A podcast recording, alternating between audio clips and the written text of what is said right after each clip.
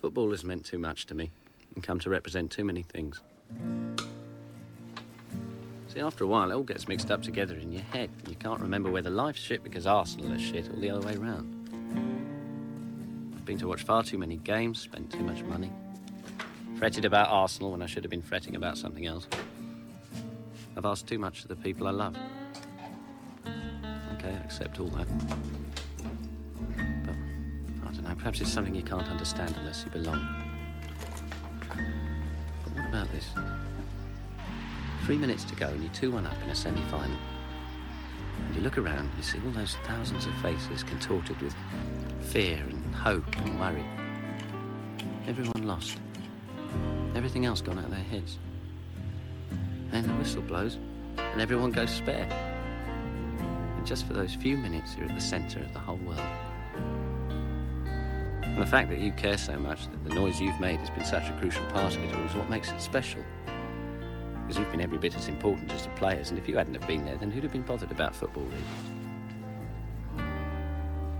The great thing is that it comes around again and again. There's always another season. If you lose the cup final in May, well, there's the third round to look forward to in January. What's wrong with that? It's actually pretty comforting if you think about it.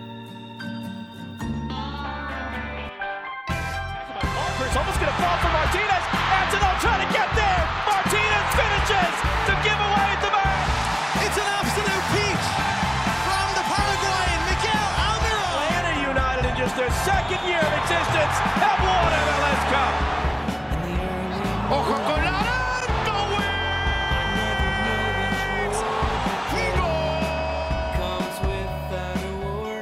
Five Stripe Final Joe Patrick, management in the game. Dirty South Soccer is over there. I'm JCM Jones from the Mothership and the Striker Atlanta.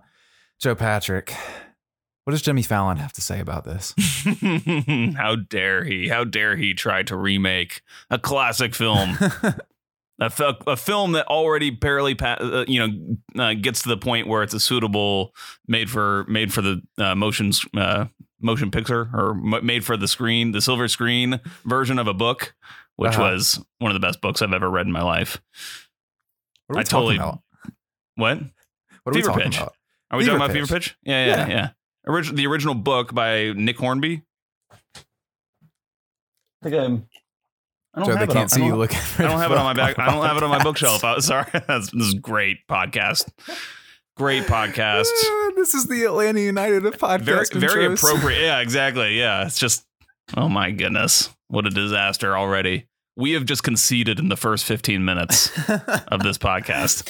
which would make it the ninth time this year for Atlanta United, which would make it the worst in MLS because they were tied for the worst. But Mhm. good news is they didn't do that yesterday. Joe Patrick, why are we talking about fever pitch? because I'm sad. I'm feeling melancholy this morning, man. It feels like, and I'm already sensing this from some of the messages I've seen from fans um, when I've asked for questions and things. Like I'm seeing people who are like, we should, you know, just sell off the pieces. Forget about this year, et cetera, et cetera. You know, I was thinking about um, this is actually what the, the moment that Atlanta United is in right now is probably in the the meaty part of the bell curve of likely results after having or likely outcomes after having sustained all the injuries that this team did. Mhm. Um, but you can't help but like you have to just say you're continuing to fight for it and you gotta, you know, continue to try to win games. But at the end of the day, like this is just what the roster is. I went back and was watching highlights from the first game of the season against Sporting Kansas City, and it was it's a, just a different team out there. To be fair, that Sporting Kansas City was team is, is also secret trash. They are And we- we found even, out are they are they secret trash that. or Yeah. just, just trash? We, we thought they would might be secret trash potentially after that first game. Then they completely yeah. proved they were. Right. Yeah. Uh, But just to so see Guzan and yeah, Miles to see- Robinson and and just all in general, guys. the movement looked great. You Mhm. know, it, it Ozzie Alonso. looked better. It just looked better, and so it's Yeah. yeah. bummer to go back and look at all that. But then again, you're you're exactly right. The roster is the roster right now. The same issues are the same issues that have been going on three plus years now. It's it's bleak, man. Rob just post. Have you seen Rob's post this morning Mhm. on DSS? It's Yeah. simply titled "Untitled." And it, it goes from there as far as describing Rob's feelings. And uh, I think he kind of hits at the heart of it, which is just a lot of us are here right now because we have to be here. And that's understandable. hmm Yeah, and you never you never want it to get that way. I think Atlanta United as a club has really benefited from the fact that its fans are so passionate that they do get angry and they do get they're still engaged with the team, even if that those emotions that they have about the team, especially in the last few years, haven't always been the good emotions. But at least people are still attached. I fear that this team is kind of losing some of that because that the last thing you want is people just feeling totally apathetic about the situation and just not caring at all. Yeah, I haven't seen a ton of apathy from the folks in like the Discord, but that's like the one percentile, Right. You know, Exactly. I, I, yeah. I think I think we're well aware that around the city and everything like that, that in general, like the, the casual fan is not engaged in the same way they were, and we've we've been fearing that for a while, and we're, we're past the threshold on that, and that's just where we are. That's just where we are right now. So it sucks. I don't know really what else to to kind of do uh, and say beyond that, right? Um, but well, we still had a lot of questions at the very least from the people that listen to the show, and so today's kind of going to be mostly a mailbag episode where Hell we take a whole bunch of questions and just kind of parse through everything that y'all are feeling and y'all are thinking right now as we enter the final stretch of the season. It's not completely over, but we talked through the schedule on the last show and kind of looked at it, and we're optimistic about the outcomes. And even those optimistic outcomes, especially after a, a draw against Chicago, don't really put you in a place where you're probably going to make the playoffs. So that's the reality. That's where we're at. It's not over, but we can see how this team is playing. We can see the roster. We can see everything. And uh, the path seems relatively clear the rest of the way. Uh, few things to get to first, though. Thanks, Kurt Castle. On the intro the song is Chances. You can check that out on Spotify or anywhere else you get music. Uh, you can check us out, patreon.com slash five stripe final. We're still going to be cranking stuff out the rest of the year. We still got plenty of stuff to kind of dive into because we are going to, to be doing a lot of looking towards the future. I think over the rest of the season, we've got interviews all sorts of folks up, including Jeff Loreno. It's Michael Parkhurst stuff. Felipe came and talked to us for a little bit. Tom Bogert came and talked to us for a little bit, and, and we'll we'll bring in some more folks as well uh, throughout the rest of the year and into the off season and into the future forever and ever and ever until we die. So go check that out. Patreon.com slash five stripe final. I will say once again, it's going to be a super busy off season. Just kind of looking ahead because of all I the was, uh, changes that are going to happen. Same thing this morning. Yep, Yep. yep. And- and we can both on the roster and so. off the roster changes because we know about this whole president search. So there's Mhm. who knows what ramifications might come from that whenever there is somebody appointed. So a ton to kind of look forward to. If for on- you know if the only optimistic reason is for the changes that could be ahead for this team. We know a little bit more about that president search, Joe Patrick. Now, after Steve Cannon talked to us, we're going to talk about it right now in business time.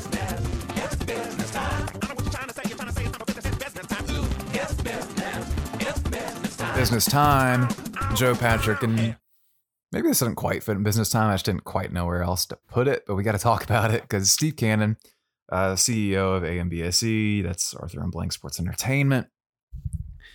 Did I say CSE, SE, whatever. Anyway, um, he talked to us about uh, the ongoing coaching search. He is leading that in some capacity, right? He is in charge of it at Yeah. the very least, and kind of gave us an idea of both the timeline and direction this may be going.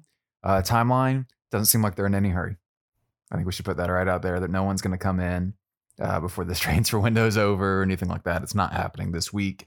There were no formal announcements made, et, et cetera, et cetera, right? It seems like the goal is to have this done by the end of the year, right? Mm-hmm. The search they haven't even hired the search firm yet that they will be using to conduct the search. So if anybody has seen any reports that Atlanta United has been in contact with so and so, they have not even gotten to that stage yet. I think hopefully by the end of the day, Monday, they will have a good idea of who they're going to be using for that search firm. Not that that will become publicized or anything, but at least at that point we'll know that they're and they won't they won't say make an announcement about it, but I think by the end of this coming week, they should be kind of on their way towards you know looking at the the pool of candidates and trying to you know set up meetings and that kind of thing. So I I really got the um, idea from listening, hearing from Steve that he's mainly going to be here to kind of help facilitate the process of Mhm. the search and mainly be evaluating candidates on the basis of whether they are a good culture fit within the Arthur Blank Sports and Entertainment company. You know, like his his role is not going to be really doing a hard line evaluation of the soccer side of it. That's what the firm that they hire will be for. He's mainly there to make sure that, you know, whoever it is is not like uh, Gabriel Heinze or, or somebody Yep. like that. Exactly. Exactly. So they're going to look everywhere. It sounds like they're going to go worldwide with this. It doesn't sound like they're going to go internal. That was this, interesting. Which, which was maybe the most interesting revelation out of all of it, right? Was that Dimitrios Efstathiou, the indication from Cannon's quotes at this time were that uh, was going to help integrate the new president and be a part of the team in that way. He's only been here for a year. My initial reaction was that a year is plenty of time to kind of learn the role and step into it, but uh, they the indication from Steve Cannon was that that is not the case. So It, ju- it just goes to show how experienced of a executive that they will be looking for for this particular role. Because you know Dimitrios has worked no doubt in the higher levels um, both at the league office and then, then obviously here at Atlanta United. But I think it just goes to show that for this role of president they want somebody who's kind of been there done that has a lot of experience maybe having done the job prior whether that's within MLS or outside MLS and somebody obviously that knows the league. So um, it's just surprising that uh, somebody like Dimitrios would kind of not be considered just mm, because he just doesn't have that that qu- quite the level of experience. But I think it certainly helps to have a guy like Dimitrios still within the front office that has all that MLS knowledge. It makes sense. And um, to some extent, anyway, it's just, like I said, surprising, but encouraging to see that they are going to take their time, I guess, uh, with the search. It's not like there's really much you can salvage right now with this group. And, uh, you know, if they end up going worldwide and pulling some from outside MLS, I'd imagine that person would be someone who uh, fit a similar mold to, to other hirings Atlanta United have made that, that might turn some heads potentially, right? That, that's my Mhm. gut call anyway. We don't know that for sure. Um, we don't know a lot for sure, um, including the fate of Carlos Right. Bocanegra. And uh, the comments that Steve Cannon made about Carlos were interesting. Uh, the, the indications were, again, that Bocanegra wasn't really going anywhere, right? Of course, that being said, you can't commit to that in any way on a press conference that you called on a random Monday afternoon or whatever it was. Yeah. Right. You're, you're not just going to say that the Bocanegra is out. Uh, there, will be a lot Right. to consider Right. with that. But the quotes initially said that we're going to look for for someone who will work well with Carlos. So if that changes, Mm-hmm. and that he was important for continuity. Yeah. right? But that could change within that search process. Sure. Right. We Sure. just know so very little because if if the search firm and whoever else comes back and tells you that Garth Lagerwey is the guy, there's no other guy. You have to get this guy. And Garth Lagerwey says that Carlos Bocanegra is not a part of this anymore. And Carlos Bocanegra is probably not a part of this anymore right? Um, a lot to consider there, and a lot of things still to learn as we go throughout the next couple months. Yep. For sure. All right, Joe Patrick. Before we get into all these questions, let's take an early, quick break. This will be the saddest read I've ever done done for our presenting partner of the show. As you can see, uh, my brain is just totally messed up. Sam is constantly laughing at my flubs that I'm making here. Uh, our presenting partner of the show is, of course, Lucid FC. You know that if you're uh, a listener of the show.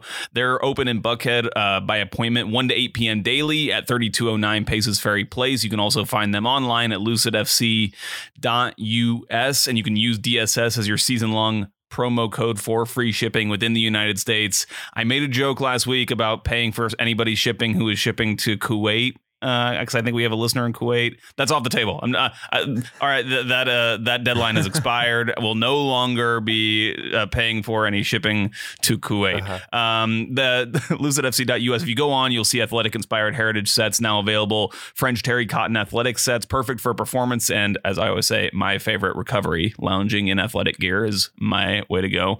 Um, and you can see how they look as they've been sported by Miles Robinson, and I think Jack Harlow's been in not this particular set of clothes, but um, they've got all kinds of fun. Uh, got celebrities basically who have repped their their stuff. It's pretty cool. Uh, there are new releases this summer every Thursday on lucidfc.us. So just check them out. And again, use that uh, shipping code DSS to get free shipping within the United States. new stuff dropped. I'm looking at it, and uh, I'm really, I'm really liking a lot of the t-shirts and stuff they're putting out this year. They're the, the uh, designs are pretty minimal, but they still have the very cool like Yeah. tilted hashtag Lucid logo on it. But Yeah. it, I don't know. I enjoy that. Yeah. Enjoy that. It's it's really good stuff. Good work, Lucid. You're the only you're the only folks actually putting in quality work as of late, including us. uh, you guys put in some quality work with all these questions. Again, kind of different format for us today, but we're just gonna go through as many of these as we can, and I think we'll cover pretty much all of it because, like, Joe, I mean, off the top, did you have really any big takeaways from a nil-nil draw with No, Chicago? not really. Other than, you know, George Campbell had a couple really bad giveaways. So did Matheus said it was I- pretty terrible. Thank thankfully, I mean the team didn't get punished for those, but it felt like they were playing with nine lives in this game. Um, and then Josef Martinez in the attack, I just felt like he was completely anonymous again, or just not making you know the runs. How many times we have to talk about the freaking runs? But The like I runs, felt like man. every time he came into the picture, he was coming like from away from the opponent's goal into the frame. Here's my thing. We're gonna we're gonna accidentally do a sports prime game time segment. I can feel it. Here's the thing. Uh, Chicago comes into this one, I think, second in the league in defending in an organized state when it comes to XG allowed and what second spectrum determines to be an organized state. hmm Uh, one of the worst teams in the league when it comes to defending in a transition state. You don't often get them in a transition state, but when you do, you're successful. And that's what Atlanta United was able to do in that 4 1 win at Mercedes Benz Stadium against the Moabak. Who started that game at striker? Ronaldo Cisner- Cisneros. Who started Mm. this game on the wing? Ronaldo Cisneros. The Ronaldo Cisneros at wing experiment continues to be completely ineffective. And I would have much rather had uh, him starting ahead of Josef in this one, quite frankly, to try and get him behind and make those runs. Um, yeah, that's kind of where I'm at with yeah, that. he clearly is lacking uh, a certain like just uh, he's he's like lacking ball skills to be able to be effective on the wing.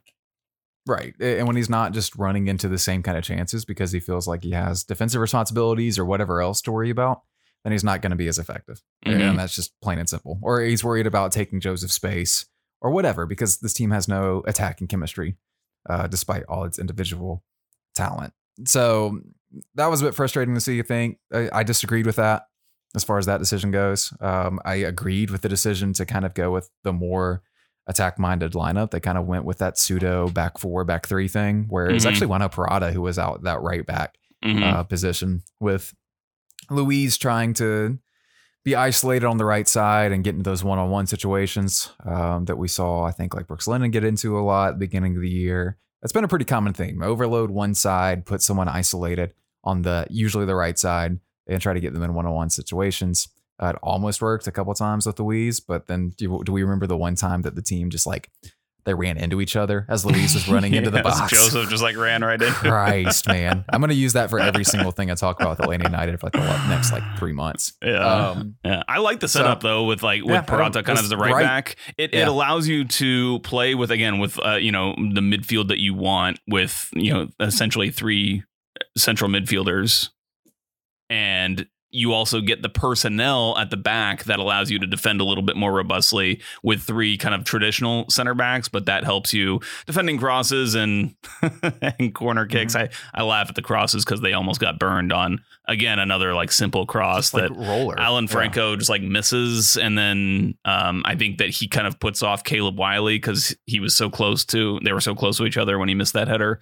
So uh, that was nearly a disaster. But again, Oh, I was- another I was thinking another one. Oh, they were you? messed up again. Alan Franco just kind of staring at Rocco Rios Novo as Rocco Rios Novo stares at Alan Franco and Yeah. the ball rolls Roll- right past like them three yards from the goal line. Yeah, Mhm. that's not the first time that's happened either. That Mhm. happened. That was they conceded. Uh, that was the, when Caleb Wiley kind of had a bad Oh, ch- right. touch Yep. against somebody. I forget who it was, but um, yeah, Austin. I put some I put some of that on Rios Novo too. I think he's just got to be a little bit braver and come off his line and collect a ball. Exactly. Agreed. Agreed. So uh, it's all the same. Stuff. Yeah, it's just the same. Yeah, Like, it's, it's the same stuff. Right? Yeah, it's, the literally same, the same it's stuff. same thing over and over again. Because even when even when one replacement level midfielder has a decent game, Santi Sosa, the other one doesn't fucking do anything well, Rossetto, and it's all the same. We're just saying the same things. And and and and you know, people are going to say, well, that's on Pineda because he should be fixing the, the things that are bad. But at the at the end of the day, like the players are out there on the field, and I'm sure the first time that he saw on that uh, that the first time the ball rolled across the three yard line and Atlanta ended up conceding from it. I'm sure he pointed that out in video and said, you know, Rocco, you need to be Don't. braver coming off your line and collecting. You know, like he assesses these things and and tries to fix them, but then it just comes down to the players and their natural tendencies, and they just keep kind of struggling with the same issues. We're just we're in a loop. Yeah, We're looping. this is why I feel so depressed after this game. I just feel like yeah. Again, I I think it was the right call. Um, uh, they eventually even switched to an even more attacking setup when they subbed in Ada McFadden. mhm, Um, I the, think the, subs future, are good. I think the, I thought subs were good. I thought the setup was fine. I thought the team is just pretty bad, Yep. pretty mediocre. Yep. same as always.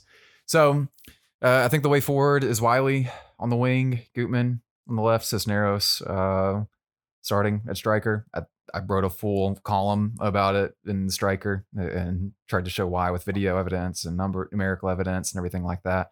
Joe Patrick, two of the top three games by XG created for Atlanta this year.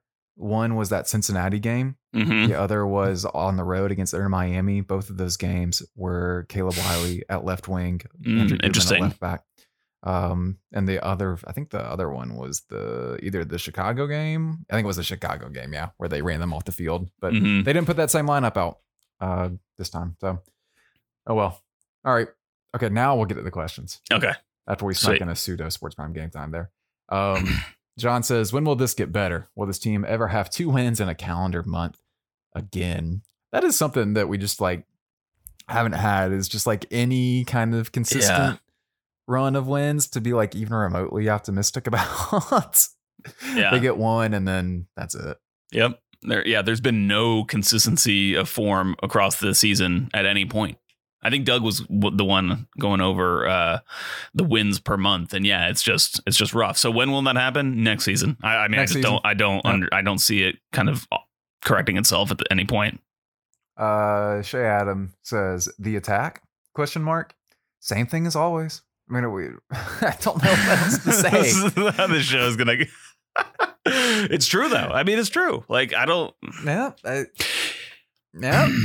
Okay, so um in 2017, 2018, definitely those two years in particular, when Miguel Almiron was on the team, he was such a dynamic player because the team could basically all be defending. Josef would be just standing by himself up near the center circle between the two center backs. And then Miguel would get the ball and just carry it 70 yards downfield. and he and then and he would uh, you know at some point find Josef or maybe find Gressel who would then find Josef or something like that. But Miguel Almiron was such a good connector. He connected the team. He connected the team from the back to Josef. And right now, there's just not a connecting player who's like getting Josef involved in the game, uh, or or Cisneros. To be quite frank, I mean, like we, Mhm. I think we both like the his style of more direct running at goal, but where you do not see the consistent link up play with him to get him the service that he wants. I think a perfect example of this of the service that you do want to see is kind of like the assist that he got from Thiago Almada in the RSL game, where he makes a sprint down the field into the channel. Uh, Almada's able to hit him with that pass, but still that pass was from kind quite a distance away from him. Um, it was a very good pass, but it's probably not one you can make on a regular basis. And so that's just kind of the the missing link I see is just there's not the there's a there's a break in the chain where uh, where you get to Josef and or or whatever forward is playing to get them involved in the game regularly. Part of that is the midfielders just don't get involved. Yeah, I, Yep. I'd hate to like. That's my crutch right now with this. they're team, not but it is what it is. multifaceted enough. Yeah, just watch just watch other teams and how they get into the box around the league and the chances they create and how those chances are created with with pullbacks and cutbacks and interplay around the box that's actually direct in a sense and doesn't fall into what some fans have delightfully termed the U of death where the team just passes the ball in, in that U shape around like it it needs to be more direct they need to have the personnel able to execute when they do start trying to play direct and they need to have the numbers in the box and they simply haven't had those things. And even when those people get the ball in the box, it's not like Matheus Rossetto is going to finish because he has one goal contribution since he arrived at Atlanta United. And that's just not good enough. Crazy. That's actually like hard to do if you tried, considering how much he plays. Dude, I could. I'm not saying I could. I think I could. Like Was even it- accidentally. Was it Pineda that referred to him as like the playmaker? playmaker. Yeah, that was the. That was not the. I get what he means, but thing. he's just Yeah. not. Yeah. really making many plays. I'm not sure if that's necessarily what he, he meant to say in that scenario. I don't know, but not a playmaker. Uh, I thought Santi Sosa was pretty okay. We have two questions about that. Pierce says how'd Sosa play, and Wes says uh, so uh, them Santi positives. Um, looks fine. Not game changing. Not spectacular. Just fine. Probably That's the all you can best. Probably the best solution that you have, though, in that position. I think. I mean, I think I'd be more comfortable after seeing that from Santiago Sosa. I think I'm more comfortable with him playing as kind of the six, um, the most defensive of the midfielders than Franco Ibarra. Than, I mean, it's kind of frankly they haven't really been playing with one. Honestly, when they've been playing with three center backs, they've just playing with like a Sadic Rossetto It's like combo or something like that. So yeah, yeah, so uh, I mean, I think that he he seems the best. It was very interesting to hear Gonzalo Pineda talk about him after the game yesterday. It almost felt he like he almost went. The question was, I think, from Doug or somebody was like, you know, how do you think he played? And he immediately kind of went into like a very defensive mode. Like you have to understand, he's just coming back from train, like almost as if the the like the the inflection was that he played bad, but like I don't think anybody No, thought he no, was no, no, no, no, no. Hold on, hold on, hold on. That was that was not directed. I don't think it like Santi's play anything like that. I think the the context of that was that they were wondering. Um, Gonzalo wanted to clarify why Santiago Sosa had perhaps not been starting, But- and considering okay. the week's events, Right, right. He want, he said very clearly since he said since sometimes my words get taken out of context. Here is why Santiago Sosa had not been starting, and he laid out the entire thing from there. Um, From what I remember, the question though was just like, "How do you think he played?" And he kind of, um, right, and that's when he, Gonzalo's response was not necessarily directly to that question. It was yeah, yeah, in response to to the other things that have happened this week, which I think we'll get to in a little bit. Okay. Um, so that's my take there. But anyway, I agree. I mean, I agree. I like. I thought he was he was fine. I mean, he's not a game changer or anything, but he can do his job, which can't say for a lot of players in this team right now. Single pivot, Gonzo, do it. you can't get any worse at this point. I mean, I guess you could, but you just do it. Uh, Tiago and Marcy, false eights, dueling false 8s Go Mhm. for it. Um, God, man, it's bad. Uh, Trax Dodge says, was it just me or did the team look absolutely determined to not give up a goal? I noticed a few times different players going above and beyond to do anything to keep a clean sheet some obvious trust issues between the backline and Rocco. I agree on that last part about the trust issues. I don't necessarily agree with them going full out the entire time. There were some decent uh, goal saving moments, I think, where they recovered and scrambled, but the moments before that that preceded uh, that goal saving moment were oftentimes lacking energy. Do you remember Joe Patrick? There was a moment where I, I genuinely think it was about a minute to two minutes where Atlanta United simply didn't put pressure on anyone on the ball. And Chicago just kind of stood there with the ball on multiple occasions Yeah. as they worked it around the box. yeah, And it led to Santiago Sosa sliding to the ground and clearing a through ball that nearly found Xherdan Shaqiri. But the moments before that were just not it. Yeah, I mean, I kind of acknowledged it to, to Caleb when we were talking to him after the game. I mean, I, I do think it was kind of commendable the way the team was defending at the end of that game, just, you know, in terms of just kind of throwing their bodies on the line and really giving a good effort to, to try to keep the clean sheet, which I thought was good. But to your point, I mean, it's like, but then they were just giving the ball away very easily. And, you know, it's, they didn't have to be putting themselves in some of those situations um, where a little bit more composure and a little bit more quality may have allowed them to, to break out and potentially start a counterattack. And then you never know what can happen on the other end. They were just never able to quite get that done. So, I mean, it, yeah, I, I get like, listen, I'm all about just taking any optimism we can. Like, so kudos to them for keeping the clean sheet, but it's also just hard to be too encouraged by mm-hmm. anything. Agreed.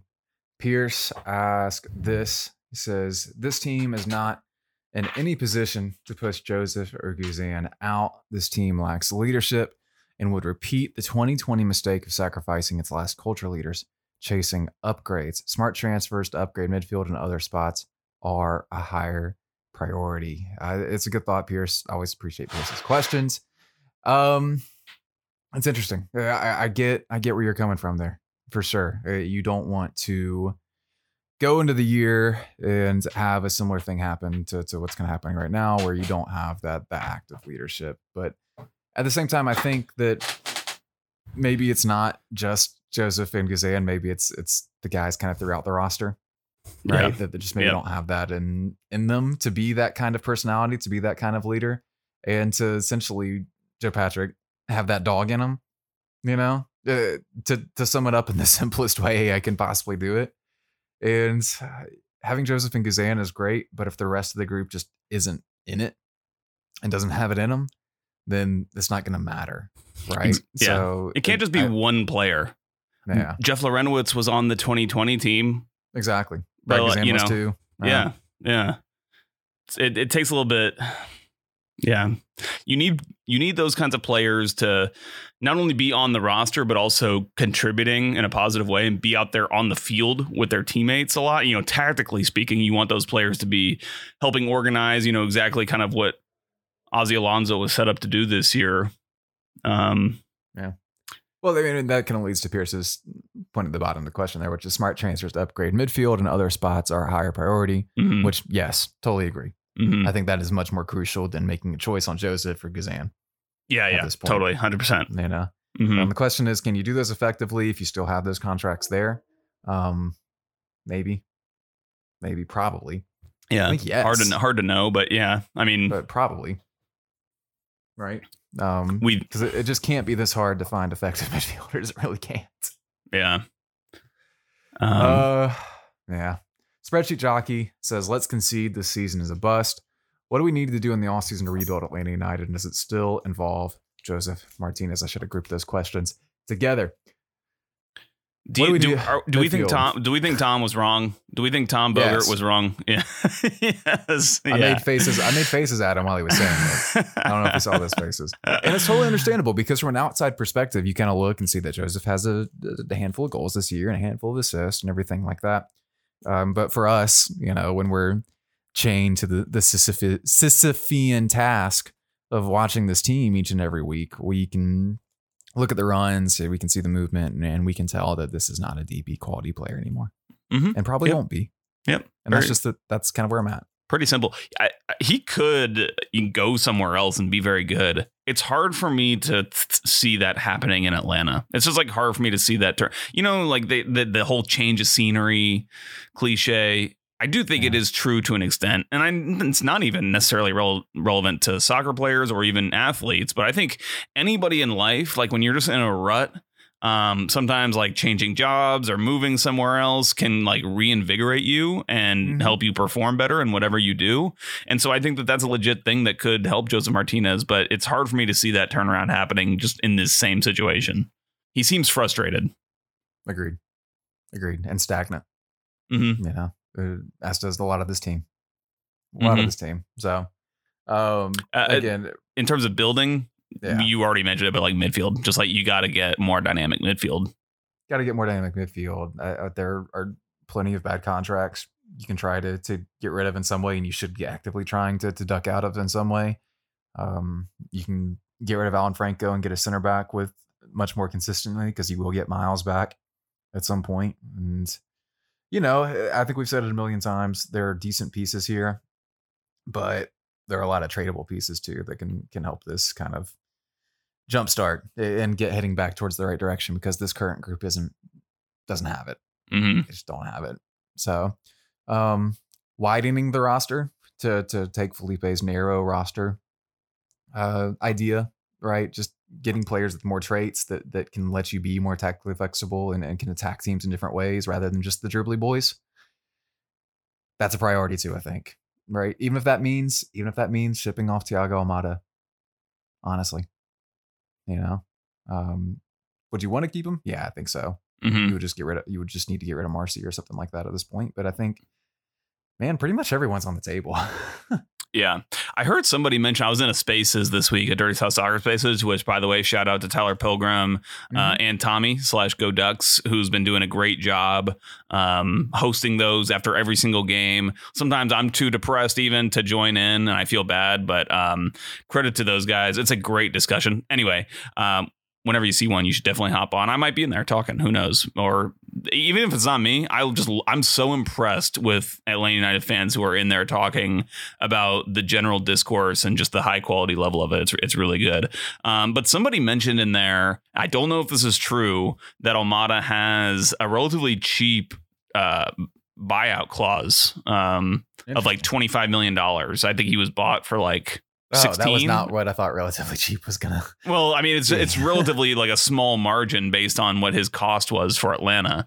Um, so that would be an interesting out for him. I think that that's if that if that is true, it's probably the only way he goes if somebody man if somebody hits that clause. But um, because I, don't, I would keep him around if it's for. I would not just want to do like a get your money back thing, type of thing on him. Um, Yeah. For me personally, I just think Well, he's that's just I think he's I think that good. Could somewhat easily convince someone to to try and take him for twenty or something Mhm. like that, and you could potentially move on to that and maybe get a more long term and experienced DP in if you wanted to, hmm right? hmm Just a thought.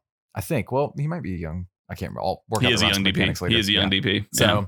uh, maybe not old. So you need him. Veteran, but- actually, you need him right now to keep your third U twenty two slot. U22s, right? Exactly. So that whole thing gets complicated. But you know what? The U22s aren't really doing all that much anyway. So. Yeah, that's true.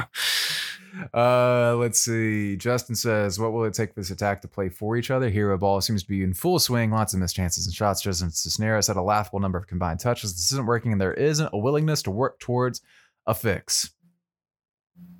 Yeah, that's it. I don't know. There's it, it isn't working. I don't know what else to say. It's the one frustrating thing with uh, Luiz Araujo, who you know he had moments in the game against Chicago yesterday where it's like, good lord, that Oh, yeah, that it's that run with the ball, Right. yeah, it's like holy. uh, There there are not many in MLS, if any, who are as good as him, running at pace with the ball and able to like manipulate the ball while keeping his speed. Um, but when he gets into that, it can be very like he's not looking to link up with anybody until he might like get into the box and put in like a chip ball or you know cut back or something like mm. the the final delivery. But he's not necessarily looking to combine on those runs, and that Right. that can get frustrating because you can almost see it in his head click. Like it's like okay, head down, running with the ball now. And to be fair, he doesn't have a lot of options always. running True, very true. you know, and that would help a ton if there were options for him to to maybe keep running and maybe get into a primary assist zone and play cut back or hmm play across across uh, the face of goal and have someone there to to, to tap it in. Essentially, it's Or just Just not not running into him. yeah, exactly. We're just getting out of the way. God, we're gonna play that thing on loop for for years. I feel like. I do that when I'm playing "Sam, FIFA with my friends every time. Exactly right. What was, what was 2022 Atlanta United like? Just hold up the, the gif of that. Yeah. Um, Parker says, "How is it possible to have so many chances on the rush, end and dudes losing the ball or running into each other without a shot taken? Oh, it there we doesn't seem possible, but uh, it is, Parker. It is. Ralph has a two part question. Says, What is the pettiest grievance each of you have ever held in your life? Two, have either of you ever taken on an employer's broadcast to prosecute your case regarding said Here we go. Yeah, here we go.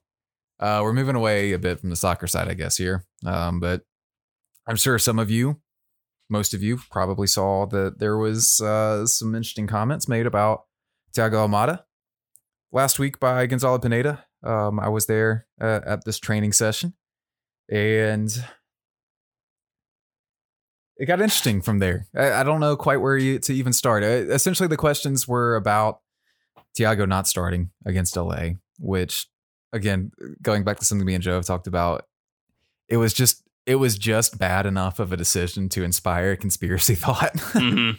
Mhm. you know, um, which kind of for me it hits at the principle of never, never uh, ascribe to malice what you can ascribe to just not having a good idea. Touche. the stupidity. Um, so that that's how I kind of want to frame it. it. It was a bad choice, right? Um, and I still don't I we all- understand it, man. and, I and still, we don't get it. understand Um, Gonzalo said He attributed it to continuity to like keep consistency in the lineup. Would like would Jurgen Klopp leave Mo Salah out of the lineup like for consistency? Maybe that's probably even a bad comparison because Liverpool at least has a very talented squad where you have players that are theoretically like at a very high level, um, comparable to Mo Salah. In Atlanta United's case, you've got Thiago Almada, who's one of three designated players, and probably one of the one of two designated players that plays even remotely like a designated player. Um, that's just like so much better than like like any way you slice it. He's a more productive player for you than basically anybody else on the team, and to keep him out of the lineup for only cons- the uh, the sake of cons- having a consistent starting lineup that just like does not make sense to me still. But I guess. You know, we can criticize Gonzalo Pineda for making that decision because which I think is fair. I think he'd probably admit that. He said the LA game was bad. Yeah. You know. Um, and obviously he started Thiago in this one, and obviously he made that adjustment at halftime to bring him on in that LA game. You know. when when you talked in that scrum, because I only kind of watched the part that was relevant to to this discussion about the whole Almada situation, was did he seem as upset with that LA game? Because I thought it was interesting after this most recent game, he referenced that game and said it was like a bad loss. He was pretty blunt about it. Did he talk in, in, Not in quite those in kinds of terms? Blunt of terms. Okay. No. No, no, no. Um, so you know, maybe maybe yesterday just kind of compounded that for him, which would be understandable. Yeah, You know? true. Um, but again, the focus kind of around all of this though was uh, Thiago Almada. And Joe, should I read? Yeah. Should I read like the whole thing? it's probably the best way to do it. Yeah, Probably the whole thing. Um, so Doug Roberson, they says you wanted to reflect or look at the film of Almada to see his impact on the game. When I asked you about why he didn't start when you watched the film, what did you see, and how can you help the and how can he help the team as a starter? And Gonzalo says, "Yeah, before watching the film, I think we all know Thiago is a great player. He's a fantastic player. He already proved that. It's a time thing that I see in the day by day that makes me choose someone else. It's things that at times you don't see that I see, and I have more information that makes us to have more information to make decisions that maybe at times are hard to understand from the outside. But we all understand that Almada is a fantastic player. When he starts, he's going to impact the game. When he comes from the bench, he's going to impact the game. And also in which position he can impact the team better. So that's my job, trying to put him in the right place with the right players around to support him to succeed. Can Now, I- can I- obviously, can the I day by day interject here? is the is the thing that kind of caught everyone's attention. Exactly. So for me, from the outside, I'm thinking, okay, so you're saying he's a fantastic player. That doesn't basically doesn't even need to be explained. He's he's talking about how good he is. Um, but the reason why he didn't start was because of things that we don't know about, things that we don't see, and that he has information that general fans don't have access to. That seems to me like it's not necessarily related to his playing ability, which he's already said is fantastic. So that would lead you to further the questioning to try to understand what is it that made you think that he shouldn't have started in that game, which I think is why you you asked the follow up. We're getting there. Yeah. Um, so I obviously I, my ears perked up. Yeah, Right, Every, anybody's because would. Like, it was good journalism. Huh? Um, Good line so of questioning. asked, is that day to day stuff? Is that about professionalism or is it about simply his skill set? And Gonzalo says it's about everything. It's about competition. It's about how they train. It's about who's better. Certain weeks will have ups and downs, and the times I see a player better than the other. And sometimes you're not able to see that. That's not a problem. So it's about everything. It's about we all as a coaching staff, we come together and we said, okay, what is the best lineup for us to win? We don't compare and we said, okay, what is the best lineup to lose? It's not the case. Should we come up with the best ideas, trying to get the best players, the best 11, based on the scouting report, based on us, based on what is the best shape that we can use, based on how the game plan is dictating the lineup? So a lot of things go into the analysis for some lineups, and that's always the case. I mean, when we win, no one asks why you didn't put the player right now that we win. Ah, when we win, you don't ask why we didn't player out right now. When we lose, everybody's asking why not Almada, why not this player. So it's normal. Results dictate that. So I think perhaps some of the disconnect is that the beginning of that response maybe makes it seem like it is the day to day stuff because Gonzalo does say it's about everything. It's everything. Right. Yeah. When when specifically you asked about like professionalism and the, and that kind of thing, and then he says it's everything. It's like Right. that you would think is in, encapsulated in, into But everything. obviously, he, he goes on here to say certain weeks will have up and downs, then continues to continue to explain that they're picking the best lineup based on this, based on that, and everything like that. I will say that my overall takeaway was not that this was about an effort thing or a training thing or an effort and training issue or an attitude issue or anything like that. And I think you can just kind of simply look at the work rate this dude puts in when he's on the field, you know? Yeah. And uh, that hasn't been an issue at all. I haven't once questioned that. I've questioned Mhm. some other things, Mhm. but I haven't once questioned that. Mhm. And so I get why everyone's ears perked up. I get why people came to the conclusions they did because Josef's comments about people being here for business. It was not hard to make a jump to potentially one of the DPs in particular. Um, it was an understandable leap on everyone's part, right? At the same time, I think that the full context of that to me and seeing the nature in which Gonzalo delivered those comments indicated to me that it was not as big an issue as it eventually ended up being. to the point a big enough issue to necessitate some use some uh, original programming on Bally Sports. which is where this question from Ralph comes in, which is uh, uh, Carlos Bocanegra goes on Cutting a promo. The pregame show and cuts a promo, right? And essentially uh, goes on the show to address the Almada stuff in particular. It says that uh, it's not about his attitude, et cetera, et cetera. And that's pretty much the whole segment. I think a lot of things can be true here. I think that folks got this wrong. I I think that this was not a comment about necessarily Almada's attitude or anything like that.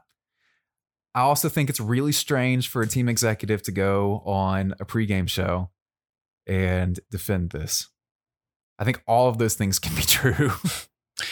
It's I think it's it's just to me it's it is a bad look to to go out there and defend it. I think it speaks to how defensive Carlos Bocanegra is of his players when he feels like they are wrongly being harmed in the media. He wants to go out and frankly protect them. Now, the reason why he's protecting them is probably for business reasons. like I honestly think that it's like, you know, you want to make sure that your top players aren't that there's not like, you know, media buzz about them being unprofessional or you know having had a, a, an incident or something uh, you never know eh, because obviously the rumors can just spin out of control so i i understand it i'm i'm i kind of um appreciate his willingness to go do it but at the end of the day it seems to me like it's just overall a bad look when you are like going out and publicly addressing these kinds of things like it's it's not something that you would see happen um, at a bigger club where they're probably I don't know. It, it's just uh, it was just weird. I, like again, I understand his reasoning for wanting to get out in front of the story, but also it just doesn't come off well when you do it. Yeah, I, I kind of want to know what the thought process in general was behind all of it. Like, uh, it seems like the best guess I have is that they reached out to Bally to do this. You know, I, I kind of doubt that Bally was like, "No, come on," and, and Oh yeah, I mean, I think thing. You know, yeah, yeah. that's my guess. I think that they probably run the show kind of like hand in hand. Exactly, Like it's it's kind of Atlanta United's show to kind of promote themselves as much as they can. Um, Um, which brings us back to Gonzalo thing where he was talking about Santi. I have the quote kind of pulled in front of me. He says, um, "Well, again, I have to put this in context because at times my words are taken out of context, and at times I have to do better explaining my words." All right, um, and that, that's how we kind of led into that. So I think that's think a fair was- statement by fair. Gonzalo. I, by the and by the way, I love Gonzalo Pineda. Like, I could not be more of a fan of him as a person, mhm. As a coach. Even like I understand, like I don't agree with every decision he's made, but hell, if if I were the coach of Atlanta United, I would be making mistakes too from time to time. Like every every coach makes errors in judgment. Um, just in ter- I'm just talking about tactically in terms of team selection, that kind of thing. Uh, every coach makes mistakes, and you hope that he can learn from it uh, and progress. I certainly don't think that you know there. Everybody wants to. F- That's what everybody wants to fire everybody. Like just like fire, fire, fire. Uh, that's not how it works.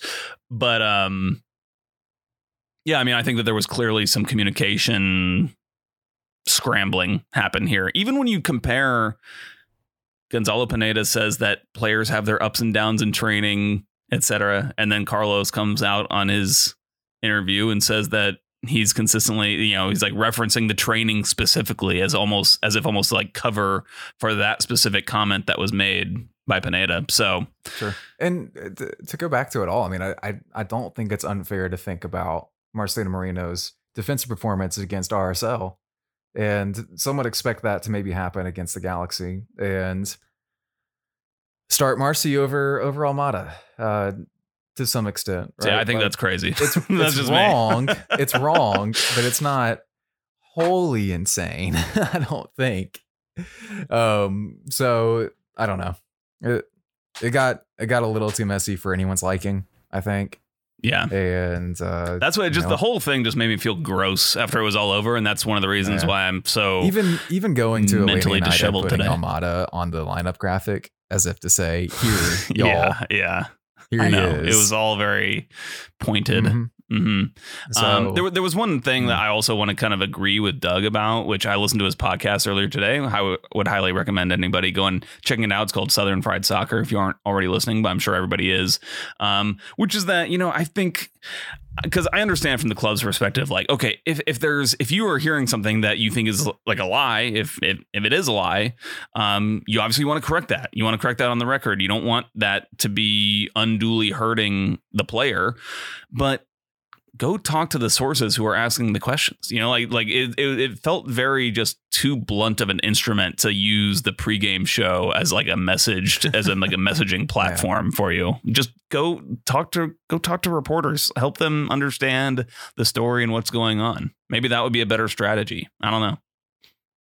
Yeah, it's almost like information vacuums leave opportunity for interpretation that can lead to bad things. So, who would have who would have ever guessed that in 150 plus years of sports journalism? Who would have known? uh, all right. Uh, let's move on.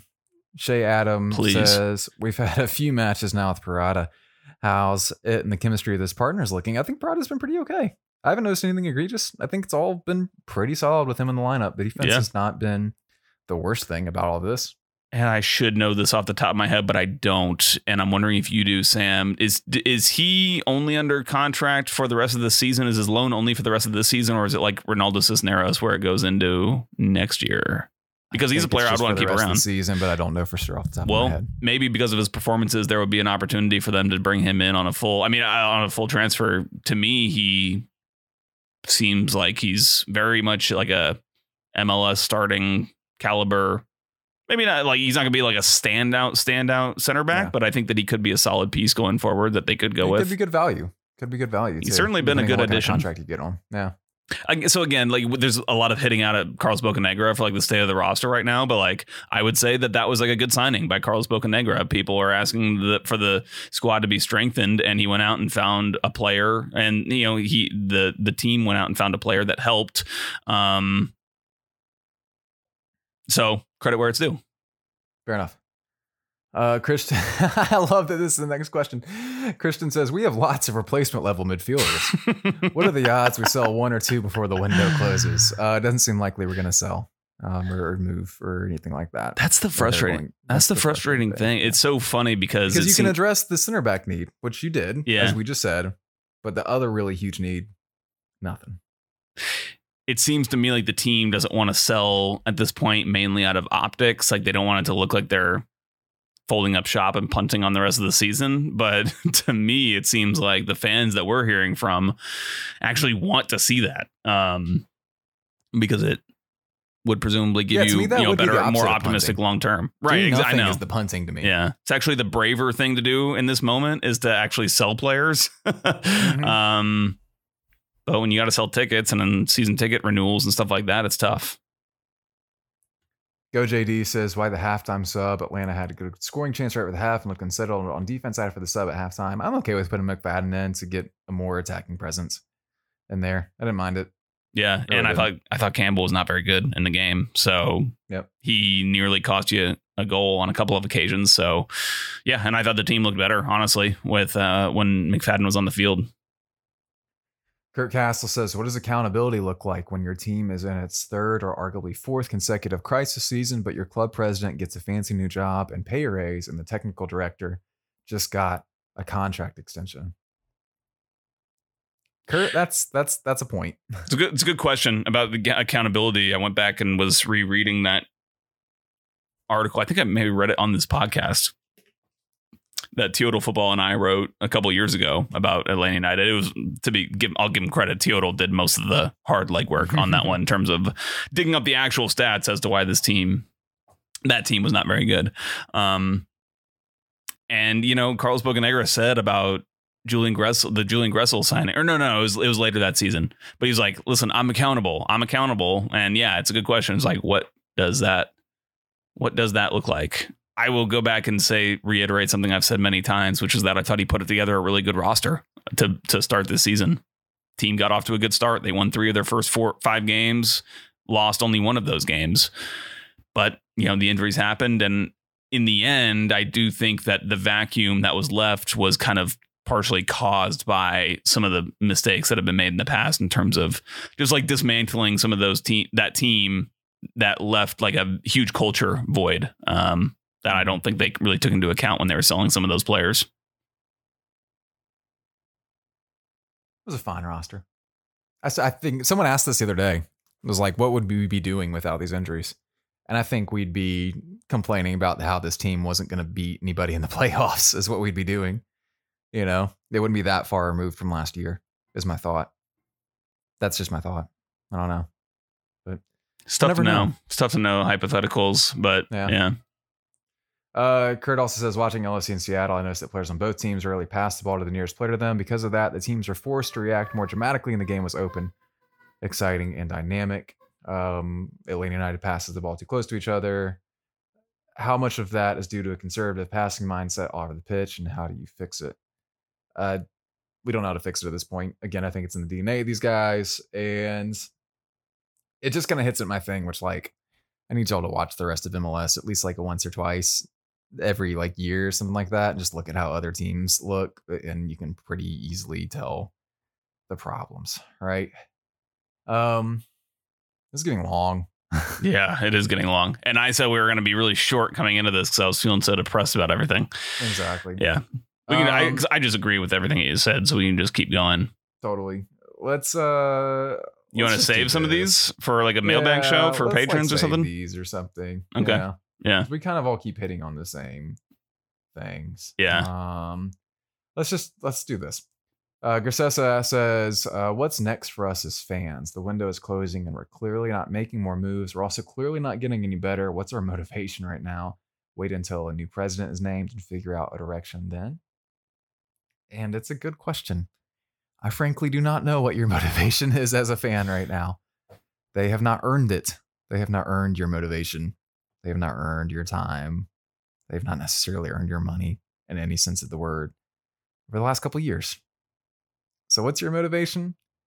I don't know, to support content creator content creators like me and Joe. Please. I don't think that's an unfair Yeah, question. no, it's um no, it's it's a great question. Honestly, it's a it's a really great question because it does feel like this team is at a crossroads right now, and you're at a crossroads without a president. You know, like you're at a crossroads without a leader at the top of your organization, and that you never. That's a dangerous combo, honestly. Yep. But it Could turn out well. for hope, I I, mean, guess. it- right? it's it's not like, there- it's necessarily. optimism. Yeah, yeah. It's not necessarily that it's going to be like doom and gloom in the future, but um, yeah. at What's your some point, motivation for this season in particular, though? I don't know. what? Okay, yeah, l- l- you might be more educated on next season. let's wrap it up this way. I'm going to throw in a question. What do you like? What what what do you want to see? Optim, just optimistically speaking, what do you want to see the rest of this season? I'll say for me, I want to see Caleb Wi- Caleb Wiley play on the wing, um, just to kind of get that experience. I just want to see some of these young guys be able to get some time. I want to see obviously some of these players coming back from injury to just perform well. Uh, Andrew Gutman, I just I'm very curious to see how he looks with Caleb on that left side. I think that is what we're going to see. Like you, I think Sam, you were kind of leading this bandwagon from the get go, but it seems like Gonzalo is is very on board with using that that tandem. Um, Mm. and I, and I want to see you know more from Santiago Sosa. I want to see him continue to use this 90 minutes and and try to improve over the course of the season and just try to figure out use the rest of this year to figure out who's going to kind of be here for you long term. I'm covering the Falcons right now and they have a ton of players on these one year contracts where in there they're in a similar kind of transitional situation. Um That's one way to put it. it, well, like it's yeah, and um, you know, they're in a state where it's like, okay, they're going to be basically be using this season to figure out who's going to be with them long term, and I feel like you need to use the rest of the season to figure out the same at Atlanta United. Joe Patrick, you know what I want to see? What's that? Brooks Lennon, midfielder. Oh yeah, of course. We've Dude, come full I'm- circle. Now you have McFadden, you could you could do it. I guess he could. He would he would Yeah. probably Brooks probably would be a better midfielder than. I think like I've been Matheus saying. Rossetto. Like yeah, I know that switch is hard, but it's not like Brooks hasn't played up and down the field his entire career. you Yeah. know? And Yeah. So I'm gonna Just for the disagree with Jeff chaos. Larentowicz on that one. Yeah. screw it. Again, what Yeah, else are you? Gonna, right, what- right. Is it going to get worse? No, you're We in need- 13th Need a chaos or 12th, but you're almost 13th. Yeah. Um, no. Well, the rest of the teams below you get better. Great.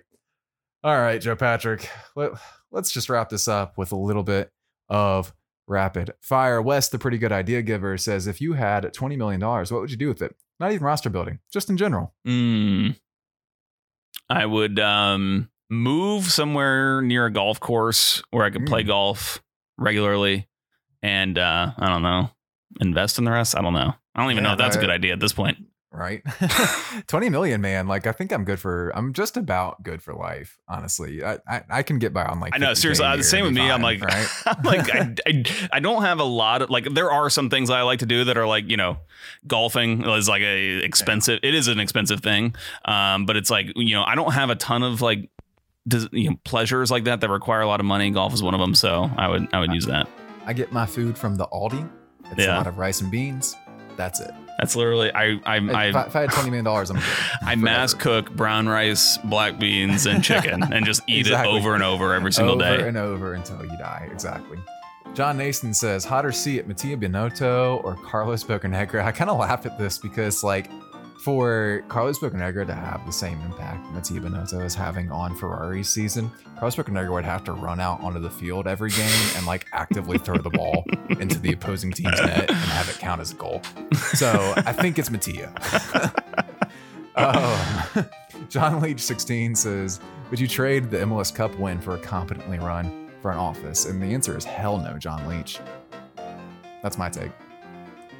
What I? I don't. Hold on. I'm. My brain can't even comprehend this question. Would I? Oh, trade our MLS Cup? No, no, no, no, no, no, no. No, No. no, no, no. no. Keep that forever, forever and ever. It'll, they'll be fine. The infrastructure's too too much infrastructure for Atlanta United to be down for too long. I mean, it's not like the Galaxy have been terrible for a decade. Fuck. Okay, wait, hold on. Anyway, um, Jake Plunkett says, "What is goal?" Jake, goal is something in the before four times. Oh, I was just thinking. No, this is just like crazy. The last goal that this team scored was that header from Juan- Juanjo Purata against Orlando. And then before that, it was those RSL goals. like it's just like I mean, this goal, this team is just not scoring. I, I hadn't realized how bad it was. I like forget I forget how bad it is because I just like don't expect goals anymore. Maybe because like Jake, I've forgotten what it is. ATL and PDX says, At what point does Five Stripes Don't Stop become a threat? It was always a threat. And if you didn't recognize it, you were just one of the lucky ones. John Leach, 16, says, Well How many done. more times can we say we played well but didn't score before we legitimately go insane? I, I think that the intro to the show proves that we are all the way there. I think. So, as McFarland says, Do we think Gutman starts against Seattle? Yes, yes, we do. Going into the recesses of my own mind. That Seattle test is going to, or the Seattle game is going to be hilarious for how overrun Atlanta looks in the midfield. It's going to be bad. Oh, fun. With- I think it's a high cap game too. Isn't what does that mean? Oh, where it's a high capacity, like the full capacity. Oh, oh, Um, yeah. So 60,000 piling in to watch essentially Albert Rusnak play like a six out of nowhere and still look way better than any midfielder Atlanta United has. Oh, man. love it. Chris F says, What is Joe going to do with his extra hour of not having to worry about this garbage ass team? Uh, I said in Discord that we were going to try to get the show done early today because Joe had things to do, but then we did an hour and a half goddamn show. So sorry, Joe. We can't help Sorry. ourselves. Uh, I, I, I very much free time? contributed to it. I'm looking at my audition file right now and see I've done way more talking than I should have. Uh, we're going to let you do a little more talking here because you're the only one who understands this question. ATL Greg 1 says, What do you think happened to the Russian in The Sopranos? Realistically, I think that he like had to have climbed a tree or something, and uh, I don't know, just hung out there in the cold because he can withstand it. But um, yeah, I think that's got to be it. We love it. Great, great episode. Smurfy12 hyphen I am Joe Patrick says, If you were blessed to have less than 8% body fat, don't yell at me about how that's not a measure of fitness. Would you make off ball runs for several hundred thousand dollars a year? I don't know, I'm Sam. Would probably you? around like 10 to 15. I bet. I I haven't done a body fat measure in a long time, but hell, I'll run for uh, I'll, I'll run for the I'll run for the league minimum, Gonzo. Give me that 80k, and I will run. God damn it! Don't pass me the ball. They've Please got, they've the got, ball they've got your tape. They've got your tape. They know, they know how you can contribute. Exactly. I was making a lot of runs in the media game. I, I wanted them to see that at the very least. And you know what? If you want to pay me to get out there and use my sub like five, but still over like four eight speed out there to just consistently make runs that challenge the back line, I'll do it. Non-wind aided, wind aided though. So Not when dated, right? And that was rapid fire. All right, Joe Patrick. I'm exhausted by all of this. yes, check out the Patreon, patreon.com slash five stripe final. Check out Dirty South Soccer. Check out the newsletter I do for MLS at mlssoccer.com slash newsletter. Subscribe to The Striker Atlanta for more Atlanta content, including a, a good one I have with interviews with Gonzalo Pineda and Brian Schmetzer coming out tomorrow, I think. Uh, and yeah, just be well, be safe. have a personal day. Take Take, it easy. Yeah, Yeah. just th- happy thoughts. Get some sun. Sun is good. Vitamin D is important. Yeah. If you aren't getting sun, take some vitamin D. Get some without sunscreen. yes, exactly. I know it sounds scary, but it'll help. Spooky. All right, let's get out of here. Bye, all.